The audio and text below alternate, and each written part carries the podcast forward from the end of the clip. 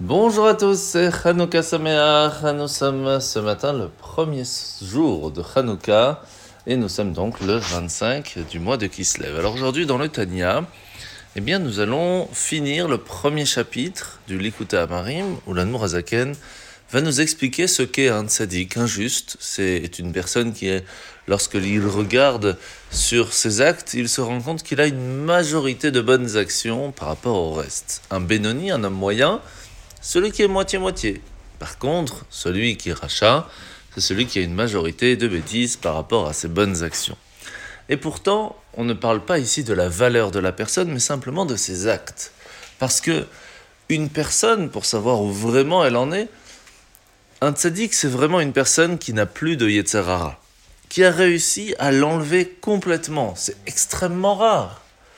Un Benoni, c'est celui qui réussit à gagner contre son Yetzerara, contre son mauvais penchant, mais qui est toujours présent et doit se battre continuellement. Un rachat, par contre, c'est celui qui a déjà écouté ou qui continue d'écouter de temps en temps encore son mauvais penchant. Et pour pouvoir réussir à évoluer, eh bien, il faut d'abord savoir où nous en sommes. Alors pour pouvoir réussir à savoir où on en est vraiment et comment évoluer, il faut savoir comment fonctionnent nos âmes, parce que nous avons deux âmes. La première, c'est l'âme vitale, appelée aussi l'âme animale, parce que c'est celle qui va nous donner l'envie de manger, dormir, de vivre plus ou moins. Et elle est faite, comme tout dans le monde, par les quatre éléments. Il y a bien sûr le feu, c'est de là que va venir le feu de faire du bien, mais aussi le feu de l'égoïsme, le feu de la colère. Il y a le vent dans les quatre éléments.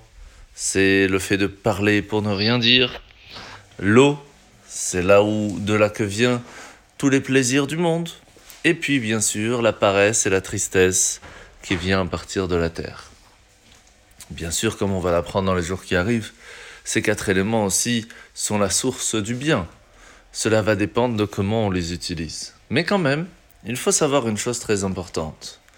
C'est que le bien, de façon générale, c'est là où Dieu se trouve. Là où il manque la source de vie, la source de Dieu, c'est là que le mal peut commencer à s'installer.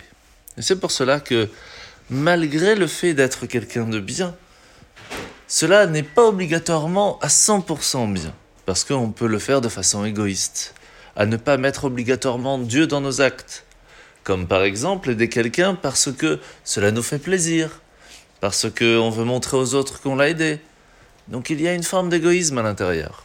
Mais on peut utiliser la source de notre âme divine qui nous permettra d'arriver à un bien parfait. Et ça, c'est ce qu'on nous apprend à partir d'aujourd'hui. Alors, la misa de ce matin, c'est la misa négative numéro 132 c'est le fait que le Cohen, lorsqu'il va amener un sacrifice au temple, se doit d'avoir une pensée très spécifique à la raison de ce sacrifice. Et si malheureusement il pense à autre chose, même ne serait-ce que il a faim, il a envie de manger ce sacrifice qui lui est permis, eh bien ce sacrifice s'appelle pigoul et il n'est plus apte comme il le faut.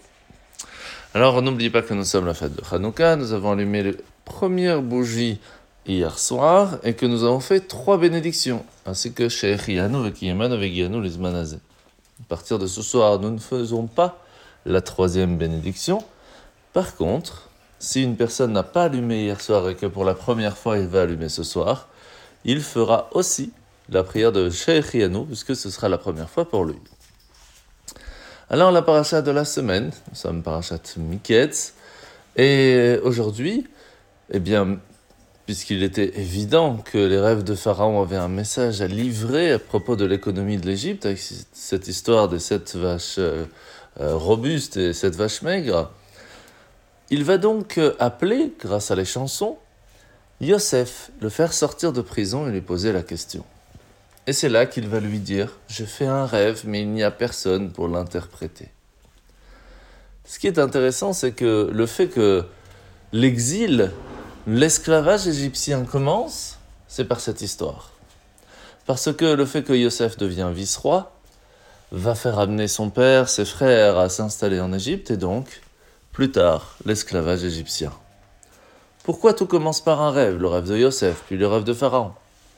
Parce que l'exil et l'esclavage, c'est comme un rêve. C'est une existence qui est physique mais qui n'est pas éternelle, comme un rêve. Et cela nous enseigne que des fois, nos actes peuvent paraître hypocrites. D'un côté, on va faire une bonne action, de l'autre côté, on va faire une bêtise, et on ne sait plus où on en est, on n'est même plus sûr que le lien, les prières, les bonnes actions que l'on fait, eh bien, sont convenables.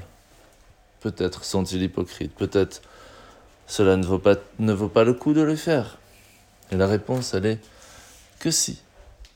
Pour pouvoir progresser, des fois, ben, il suffit de tomber un peu et de pouvoir se remonter spirituellement, moralement, physiquement. Et on ne doit pas se décourager. Ce sont que des défaillances momentanées.